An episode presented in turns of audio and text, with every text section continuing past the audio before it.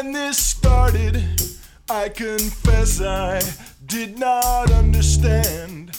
I guess maybe that's how it all turned out to be such a mess. Welcome to the Teacher's Lounge, the space where we talk about difficult emotions, difficult experiences, the interactions that turn out to be such a mess and can too easily lead to burnout. In this space, in this Teacher's Lounge, we talk about the difficult parts of teaching in ways that make things better, make you feel better, make your school relationships better, make learning better, miraculously. What you'll hear in every episode is a story, a real story, told by a teacher in one of the many teacher support groups that I've run over the years. The story will be camouflaged to protect confidentiality. But it's not just the teacher's story I'll tell. I'll also share how I and the teachers in the teacher support group responded to the story, thought about the story, framed the story, and eventually came up with a plan of action to resolve the story. At the end of every episode, I'll share a pithy axiom for you to take away with you into your own classroom, where it might help you deal with your own difficult stories and emotions. Because teaching well is difficult, and all teachers can use this kind of caring, thoughtful, dynamic, solution oriented support. This, my friends, is the teacher's lounge you have been wanting and needing and deserving your entire teaching life. I'm Betsy Burris. Let's get started. Leona is a high school science teacher. She's got some rough kids this year, as this story will show, and she's dedicated to those kids. She's dedicated in general to her students, to her subject matter, to her colleagues, to her school, to her craft as a teacher, to her obligations as a developmental partner to her students, as this story will also show. So, enough already. Let's get on with the story. Leona has a student, let's call him Drew, who is becoming attached to her. She can tell because he's been paying more attention in class. He's asking the occasional question. He's making eye contact with her. Most importantly, he's talking to her, joking with her, sharing bits and pieces about his days, about his life. His life? Not good. His days? Variable, up and down, mostly down. This particular day, the day of Leona's story, seemed to be off to a good start for Drew. Leona began class with a brief explanation and demonstration of the lab the group was going to do in pairs. When Leona was circulating around the room, helping students to set up and settle down, Drew briefly connected with her. He told her that he had a doctor's appointment later that afternoon in a nearby city where, Drew said, bad things come out of. Leona redirected him.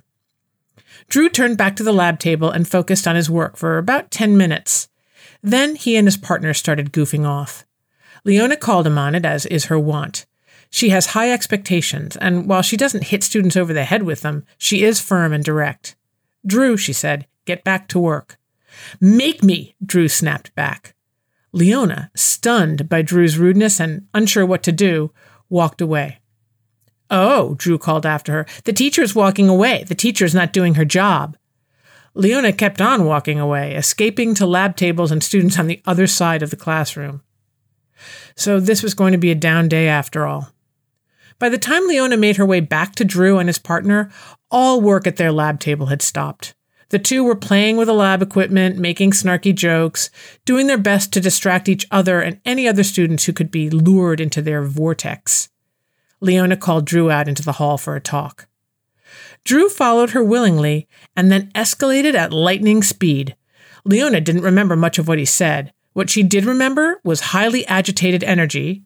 She remembered that he called her a bitch, and she remembered that he threatened her. If you don't get out of my way, he said, you'll be sorry you didn't. Leona told Drew to go immediately to the school counselor's office, and she got out of his way. I have to say, just telling this story makes me tense. It just crackles with energy, for me at least. I'm sure that's how it felt for Leona, too and undoubtedly for Drew. Leona's responses to this energy make complete sense. First, she avoided it, walked away, and stayed away as long as she could. Then, in the hallway, when Drew threw it right into her face and avoidance was impossible, she banished it, sent it away. Go to the counselor's office, she said. And Drew did. Thank God. I'm interested in thinking about Drew's energy as a form of information that Leona picked up on but didn't necessarily address as such. That is, she didn't address the energetic information that Drew was crackling, that he was anxious, until he packaged that information in a more familiar form words, a threat. In my world, I divide these forms of information into two levels or layers the content layer, that is, words, ideas, texts, and the emotional layer. The content layer is the one teachers tend to prioritize. This makes sense, of course, because it is their job to deliver content and facilitate their students' learning of that content. But the emotional layer, what I call the bedrock, is also really important. Let's rewind this story and go at it again from the standpoint of content and emotional bedrock. Drew's attempt at connection at the beginning of the period was actually a lovely combination of the two content, I've got a doctor's appointment, and emotional bedrock in a city where bad things come out of. It's not hard to hear in retrospect that he was conveying emotional information here his anxiety and fear about going to this city. Not sure why he was anxious, but it's undeniably there. Understandably and typically, as I've said, Leona attended to the content. Drew shared an irrelevant detail about his life at a time when she didn't have the bandwidth to take it up, so she redirected him. If he'd asked or said something about the lab, she would have responded appropriately, of course. But this trip to the city was not something she could address right then. Evidently, it was what Drew needed Leona to address, though. Not because she owed him anything, not because he was being entitled or demanding. He needed her to address his emotional bedrock because he was so anxious, for whatever reason, and he had come to rely on Leona as a comforting attachment figure. He needed her to feel his anxiety and fear and help him with it. So the content really didn't matter to Drew so much. The emotional bedrock did. Bind. Leona's need to stay focused on her curricular agenda on the content was completely correct. And Drew's attachment to Leona, his hope that she could help him, was also completely correct. And they were goals that were completely opposed to each other. Leona went with her teacherly instincts and redirected Drew. To his credit, Drew was able to manage his disappointment, or to suppress it, for about 10 minutes. I take this as a testament to his trust of and respect for Leona. But emotions will out. Drew started goofing off, discharging his anxious energy, sending the emotional message unconsciously once again, giving Leona a second chance. But Leona would have none of it. She was not interested in the emotional bedrock. She was on a roll, keeping the lab going, keeping the students organized, and probably thinking she should be able to expect Drew to continue focusing the way he had for the past 10 minutes. Clearly, all he needed was a quick rebuke which it almost seems like he was waiting for. His hostile rejoinder, make me, shot his emotions right at Leona. And did she ever absorb them? Her shock was emotional. Drew took her totally by surprise. And actually physical. She walked away. She couldn't help it. It was as if Drew had shoved her, which in effect he had, with his words and with his emotion. Okay, now Leona was getting the message, the information Drew wanted her to get. May I emphasize here, Drew was not conscious of any of this, I'm sure. He was simply doing what he had to do, what felt right to him, what his internal state, his extreme anxiety, impelled him to do. No blame here, just curiosity, from a safe distance. The problem with Drew's delivery was that while he definitely made Leona feel the anxiety and fear he felt, he also alienated her he made it extremely unlikely that Leona would be willing or able to attend to his emotional bedrock. Things get a little complicated here because the way I see it, Drew's behavior did a double whammy. Not only did he incite in Leona the anxiety he himself felt, but he also guaranteed that his need for emotional connection and support would not be satisfied. Why would he do that? Because I'm guessing it's what he expected from adults that they would not see or hear him accurately, that they would disappoint him when he needed them, that they would walk away, that they would not do their job, that they would abandon him. This, of course, is just a guess. But people do this all the time. In moments of stress, we fall back on our expectations of the world and behave unconsciously in ways that fulfill those expectations, especially with attachment figures since it is our original attachment figures who taught us these expectations in the first place. So again, as I see it, Drew's actions made sense. But they were a disaster for this teacher student relationship. Ugh. Do you see what I see? Student sends out tentative tendrils of trust to a teacher who looks like a worthy attachment figure. Teacher misses the message. Student, out of disappointment and very likely an expectation that the teacher actually despises him, sends the contempt he fears the teacher feels for him back at the teacher. Teacher feels anxious and repelled. Their connection is broken. Sound complicated? Welcome to the world of relationships. Okay, so the denouement is escalation. Leona is alienated by Drew's initial rudeness. Drew increases his disruptive behavior in the lab. He's not giving up on her, though by now Drew's emotional bedrock is, just a guess, crusted over with disappointment, fear, and rage, which make relational repair extremely difficult, and which, by the way, can serve as great distractions from underlying anxiety and fear about going to the city. So Drew increases his disruptive behavior, still in the classroom, drawing Leona back to him. Leona has to intervene. She calls him into the hallway. At which point, Drew goes completely uncontained. He's all electric energy. He's abusive. He puts into words what he himself, again, just a guess, feels threat. And probably not unexpected to him, he gets sent away. Just as he effectively sent Leona away, round and round. New behaviors are tested, disappointment is experienced, old behaviors get activated, dysfunctional expectations and negative self beliefs get played out again and reinforced again and again and again.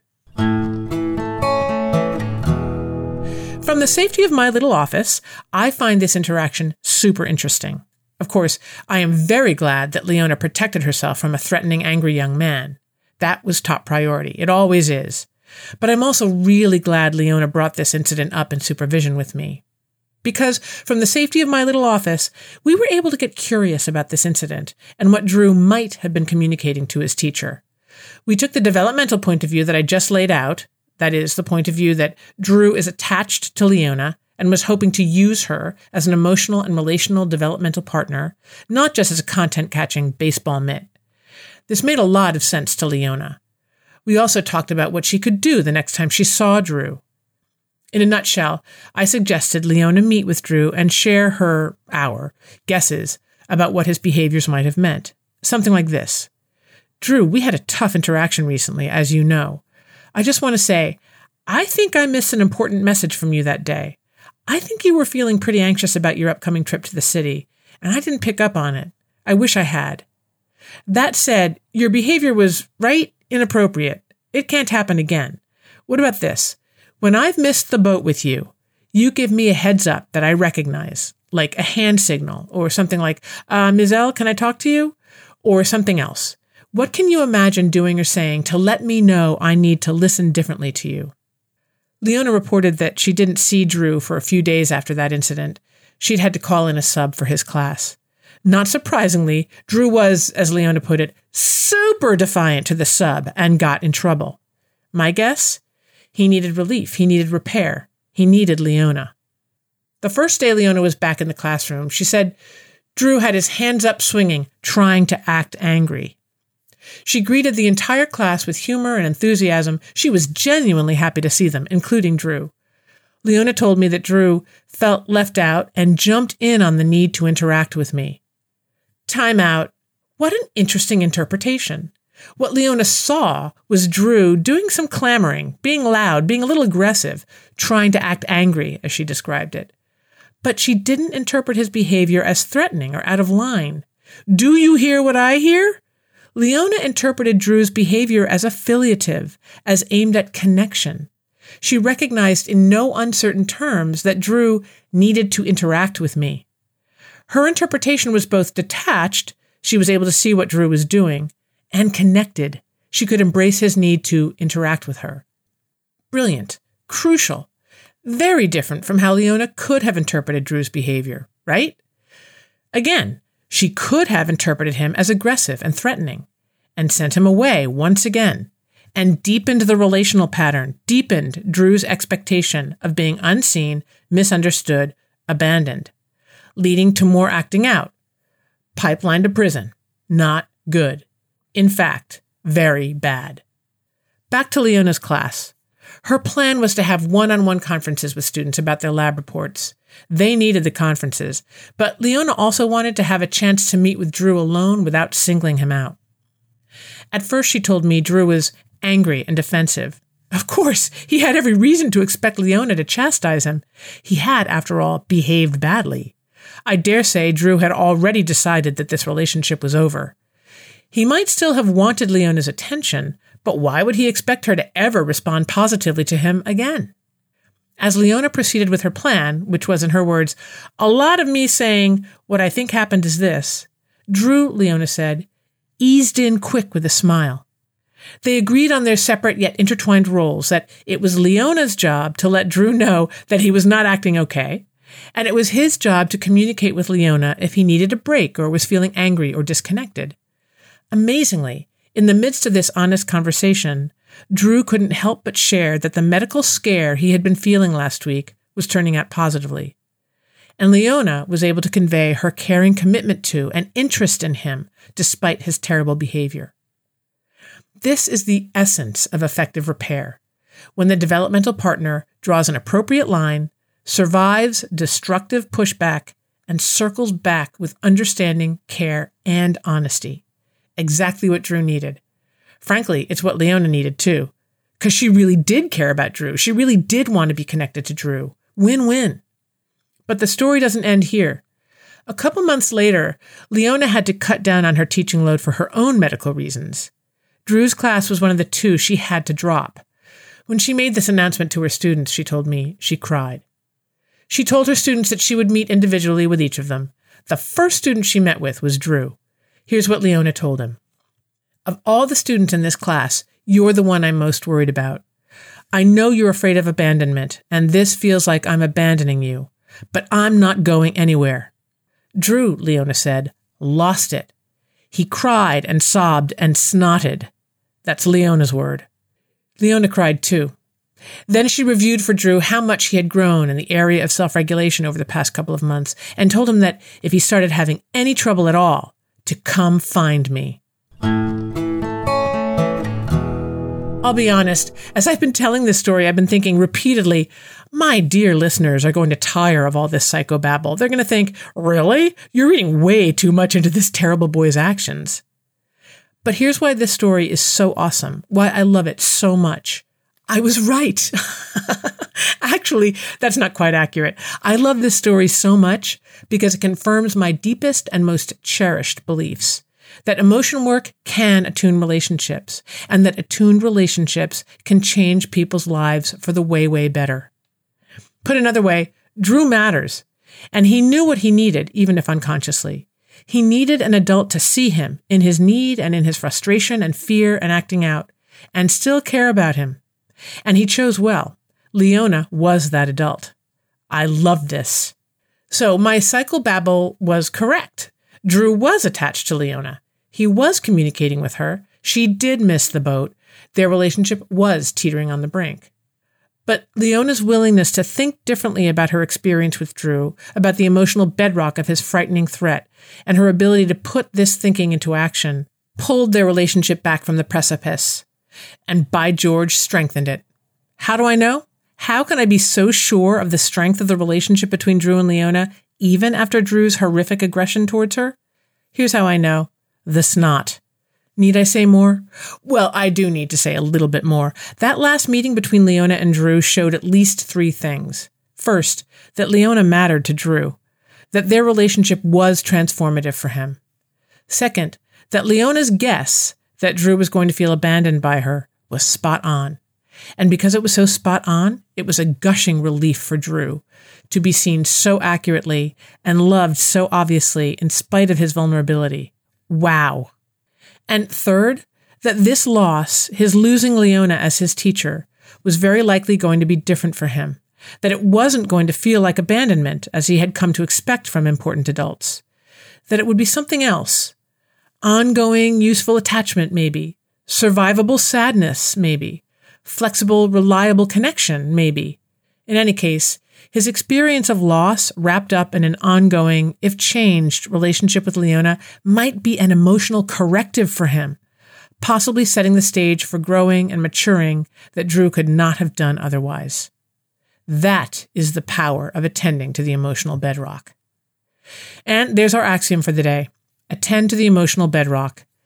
And its corollary beware the seduction of content. Paying exclusive attention to what people say as if it's the gospel truth can distract so effectively. Making time to wonder what the purpose of the words is, what the underlying need is, can aim us directly to the very heart of the bullseye. And to sobbing and snotting, genuine, heartfelt, soul shaking emotion, relief, gratitude, sadness, care, connection.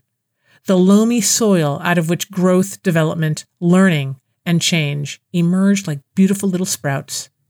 What else are we on this planet for? I want to thank the teacher whose story I just told, You Know Who You Are, for their generosity and wisdom and commitment to becoming an ever better teacher. You rock. Here are two more people who rock my endlessly patient and talented audio editor, Julian Andrekai, and my brother, Tom Burris, whose song Lifetime from his amazing album Jabbering Trout, you've got to check it out, ushers us into and out of the Teacher's Lounge. Also, my editors, May Burris Wells, Brad Wells, Julia Bowen, Kim Nickel, and Geraldine Shun. Thank you, one and all. If you are a teacher with a story, I'd love to hear it. You can contact me at my website, teachingthroughemotions.com. That's one word, teaching through emotions, and you spell through the long way, no shortcuts. Click on the podcast, then on Let's Get Started, and send me an email. I mean it. Suffering in silence gets you nowhere. Telling your story is a first step towards understanding and relief. Contact me. Come on into the Teacher's Lounge. You will feel better.